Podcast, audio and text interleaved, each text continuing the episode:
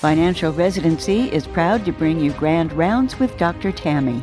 Each week, Tammy Kraus explores a new topic related to achieving financial independence by building and protecting your wealth. She invites guests who are experts in their fields who will share honest and valuable advice on a variety of topics. If you have an idea for a podcast, please email Tammy, that's T A M M Y, at financialresidency.com. Now grab your front row seat to this week's Grand Rounds. Hi, and welcome back to Grand Rounds. On today's show, we're going to talk about some of those things that absolutely make physicians cringe.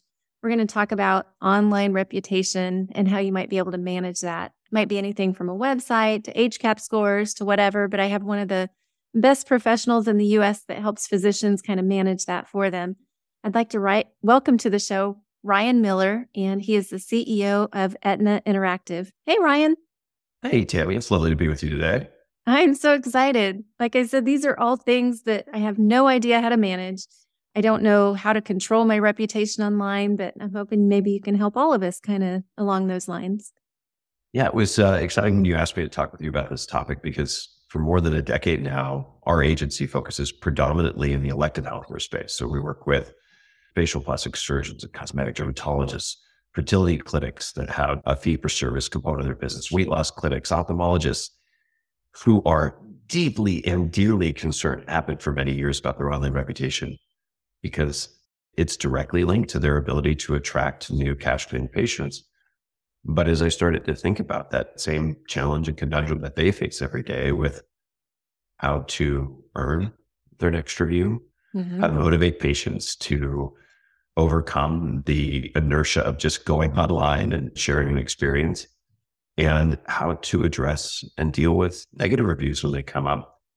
And what that means for someone who's working in a larger institutional environment like a hospital, an academic setting. It was exciting to take all of that knowledge and experience and work with you to translate it to make something valuable for your listeners.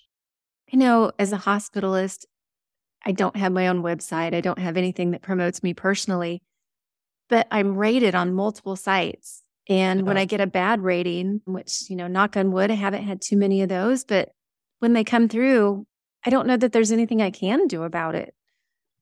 Is there anything yeah. you can recommend? Well, yeah, let's start with that idea first of understanding the environment that if you, as a listener, you personally tell me that you are working in the environment that you have to play in. And it's going to require everybody who's listening today to step back. And if they're not already informed, to reach out to probably administration inside of their setting. It might be the head of a division or communications department inside of that institution to understand a couple of things.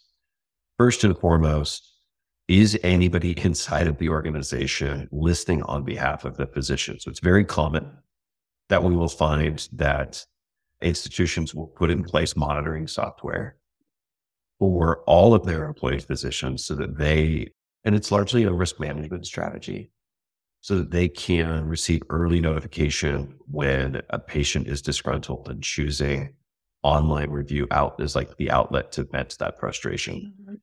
And finding out if you personally, if you could be added to the alerts that are in place so that you receive notification, not that you need to welcome that misery, but a lot of the reviews, when we look at the statistics, are going to be positive reviews. Maybe it's going to be the thing that brightens your day, not ruins your day, but that you can be notified as fast as possible when a new review has made its way onto the internet that relates to you.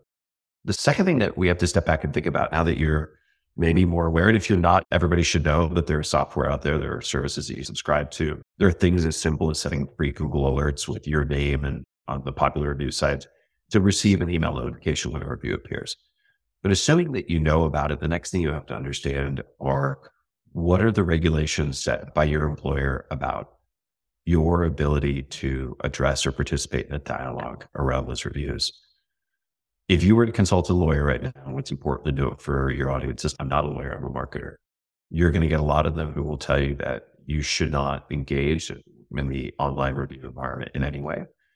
In most of it, for most of our clients, that's simply not an option for communities like Google's business pages, where consumers can go and leave a review for an individual physician who's going to be listed there or social media platforms like Facebook where you can get reviews, not responding, not participating, not acknowledging those communications can actually decrease your visibility on those platforms. And while for many folks, you know, like you or hospitals, maybe you don't, you don't care as much about how visible you are on Google. For a lot of folks on here, maybe own their own practice, that's a big area of concern. So we spent a lot of time with lawyers. We actually spent a lot of time with our clients training them to find the way that for those of your audience that are here in the United States who are concerned about HIPAA, that you can participate in a dialogue safely. You know, it largely involves not adding any new material information to that online conversation, not validating even the person's patient, but you simply can thank them for the feedback and the event that there is a real concern that needs to be addressed and you're part of a organization where there's an infrastructure that they could seek help, guiding that person to the place where they can go to to gather additional information and get the help that they need in order to resolve whatever that concern might be. So our position is every review deserves a response, but your organization may say that's strictly off limits. So that's the next thing you have to understand is that if you're going to be involved in mm-hmm. your reputation and sculpting your reputation. You need to know what you're allowed to do and what your employer's got to permit as it relates to monitoring those all interviews and responding to them. The last thing that's out there that we really start thinking about here, and me why I think this is just so interesting, is for a lot of physicians today, compensation is being linked more and more to performance outcomes, mm-hmm. to patient satisfaction and if I were a physician and I were thinking about my employability for the future, I were thinking about my ability to move between organizations, I would want to be thinking at least a little bit beyond patient care to how those patient satisfaction scores are manifesting in online rating reviews, because it's going to speak to any future employer about how I'm potentially going to impact their reimbursements. Sure. Right. And so that last piece, right, we talked about listening, getting alerts, finding out where and how much you can respond and, you know, being versed enough to do it safely if you're in the US within the confines of HIPAA.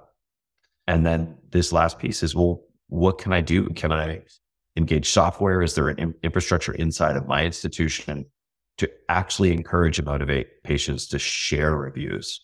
Usually today that's driven by software, text messaging, right? That's prompted by the completion of an encounter to guide patients to share part of their experience online. And I think everybody who listens to you has probably been to a dentist. And if mm-hmm. they have, I guarantee you they've received the text message saying, Hey, share some of your experience online. Here's a link to guide you in exactly how to do that. So I think the of software will be foreign to anybody who's listening to this podcast. That all makes sense. It seems like people who are upset tend to reach out on their own. But if you have a good experience, you don't necessarily reach out to say, "Hey, that was a really nice experience," unless you're asked to do so. So that that does make sense to me. It's really interesting, Tim, because there's been a lot of studies out there on that exact notion, and I think it's a little bit of it's really a misunderstanding because every meta-analysis that we've seen that's been done that looks at the general measures of patient satisfactions for physicians in North America, they are overwhelmingly positive. And so this idea that angry patients are much more inclined, it may be true because your angry patients are much smaller in number and uh, they can have a much louder, much more visible impact on your reputation than, you know, a casual, I really liked my doctor. I had a nice visit with them uh, positive review that you might receive. But I think the emotional impact is oversized relative to the actual number of negative reviews that that physicians tend to receive here in the United States. The challenge that we see, I think, all too often, and it's one of those things, Tammy, that a lot of it's probably the number one question that we get in the elective healthcare side, which is where do I need to get reviews? Because there are so many places that you might go to drive a patient to share their experience online. And for a lot of providers, the question is like, well, which ones actually are going to matter to me? I'll use a really simple example. I'm seated today in Stanford, California, which is in the East Bay, just south of San Francisco. And if I search best dermatologist near me, I'm probably going to be going for clinical care. I wasn't looking for something that was cosmetic in nature. You know, of course, Google, they've got their own reviews next to those map results there on the top of the page. But for me, where I was sitting in my search, Yelp was the number one organic ranking. And then I get a more reputable healthcare rating review site. Healthgrades comes up number two. Then US News, who has their whole program where they're reviewing physicians.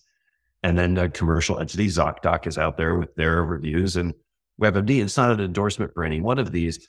But what's really interesting for your viewers, they might actually pause the podcast right now and go search their specialty, best, you know, specialist, whatever it is that they do near me, and see how diverse the rating review sites are that are out mm-hmm. there. And we actually recommend if you're concerned about it, you're trying to understand where and how should you have any say in where you drive patients to leave their reviews, how do you prioritize? It's like, well, let's start by doing two searches. First, best your specialty near me.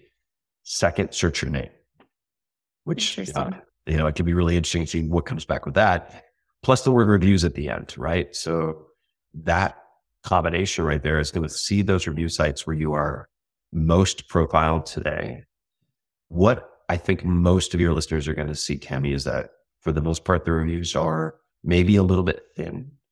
They may not have a lot of reviews out there unless they're whether their own historic activities or the institution where they're working for has software in place to encourage patients to share those experiences. But in addition to that, it's probably overwhelmingly positive. If you look at the sheer numerical truth of it, usually reviews are positive. And where we get into those emotions, the feeling out of control, is that all too often the small number of negative reviews just have a huge impact on our psyche. I just it feels horrible, and they that's where you, with you more. Yeah, that's where you start to feel powerless. And this idea of listening, understanding how or if it's even possible to respond, and then actually doing something proactively to drive more reviews back at properties that matter to you or to your institution. Those are the things really take that powerless feeling from the few negative reviews that show up and actually turn it into kind of an empowered scenario. I suspect that for many of you, telling your leadership, communicating in that I care about my reputation and what that means for our institution. What tools do you have where I can participate in um, making sure that we're earning the best reputation possible? I think would really come as music to their ears. You mentioned, and it's true in my case too, that a lot of these surveys, I guess, are directly tied to compensation. Do you work with physicians or organizations specifically on those metrics that are tied to compensation, such as HCAHPS or Press Ganey reviews? Do you help people with those beyond just the marketing aspect of it on the internet?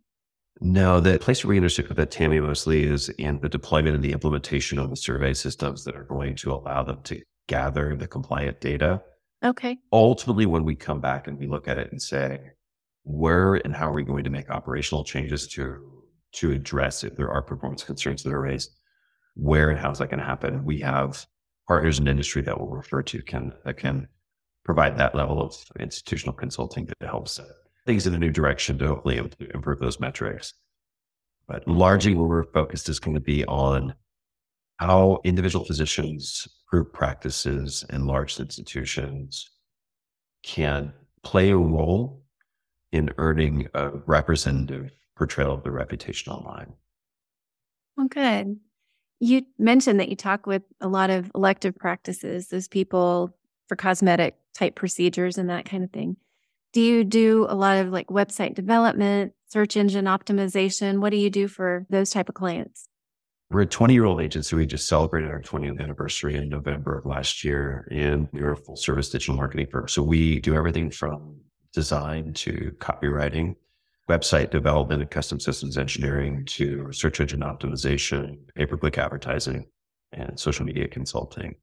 That breadth of services allows us to become very, very intimate with the practices that we're working to help grow. I think the big challenge, obviously, for all of them is every one of those service lines that I named is so dynamic, it's changing so quickly that it makes it really next to impossible for any clinic to stay on top of everything. And that's where our team, we've got a team of 65 people that wow. are focused on helping clinics master those things so that they can really sculpt the demand that they're building and bring in the patients that feel best for the vision that they have for their growth. If a physician or organization wanted to reach out to you to try and get help with their online reputation, how would they get in touch with you, Ryan?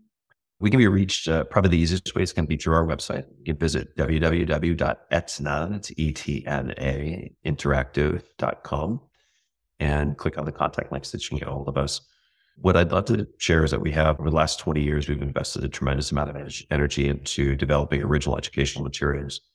Those are available in our blog. So even if it's not something where someone feels like a engagement with us directly is, is appropriate, we should be able to, if your listeners want to share a question, we should be able to direct them to a recording that will help them answer important questions like, how do I respond to negative reviews? What, what exactly is HIPAA say about crafting a response? And how do I stay out of hot water there?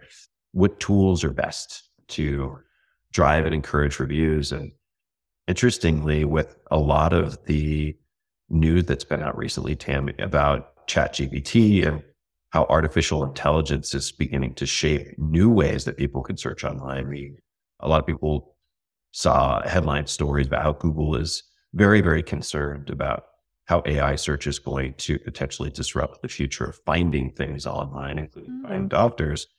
We're getting a lot of questions these days about, well, what do I need to do now to prepare for a future where I will just ask an AI for a physician recommendation. And it really today speaks to the importance to diversifying how you portray yourself online because we don't know whether those AIs are going to treat reviews that appear on Google, which will obviously be a competitor to many of those emerging search uh, search routines that are out there. Or will they perhaps have more trust in a site like Healthgrades? Hmm. So, a lot of what we look at today when advising our clients in the elective space is not just about, you know, how do we attract more new patients tomorrow, but how do we prepare for this really strange future that's coming where robots are going to be able to anticipate and answer our most complicated questions? Technology is just moving so fast. I this is neither here nor there, but before I got into medicine, did database marketing. Mm.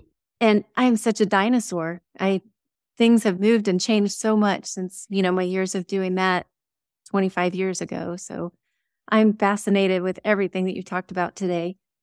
It's a very interesting time to be thinking about as I reflect on the challenges that I'm sure that many of your listeners have of you know, showing up to take care of patients every single day and having newly to worry about how they are seen and portrayed online, while in many ways being completely disconnected from how that is administered, who has even oversight and control to address and update the things that appear about them online. I think it's great that you're raising this question and encouraging. I think for me, if I were to reflect on what I would want somebody to take away from this. It's encouraging them to raise that curiosity and look around inside their organization and say, okay, well, who's in charge of this?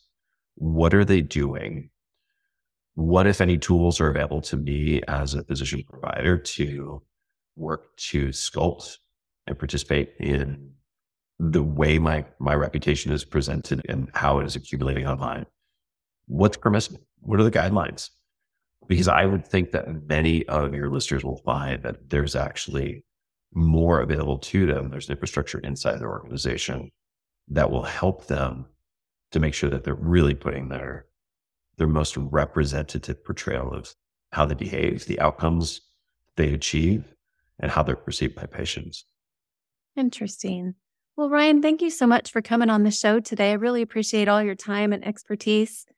Do you want to give your website one more time just in case someone wants to get in touch with you? Yeah, if someone would like to get in touch or if they just need help answering a question, if you reach out to us, website's going to be the easiest way. It's www.etnainteractive.com. Awesome. Well, thank you all for listening today, and I hope you'll join me again next week for Grand Rounds.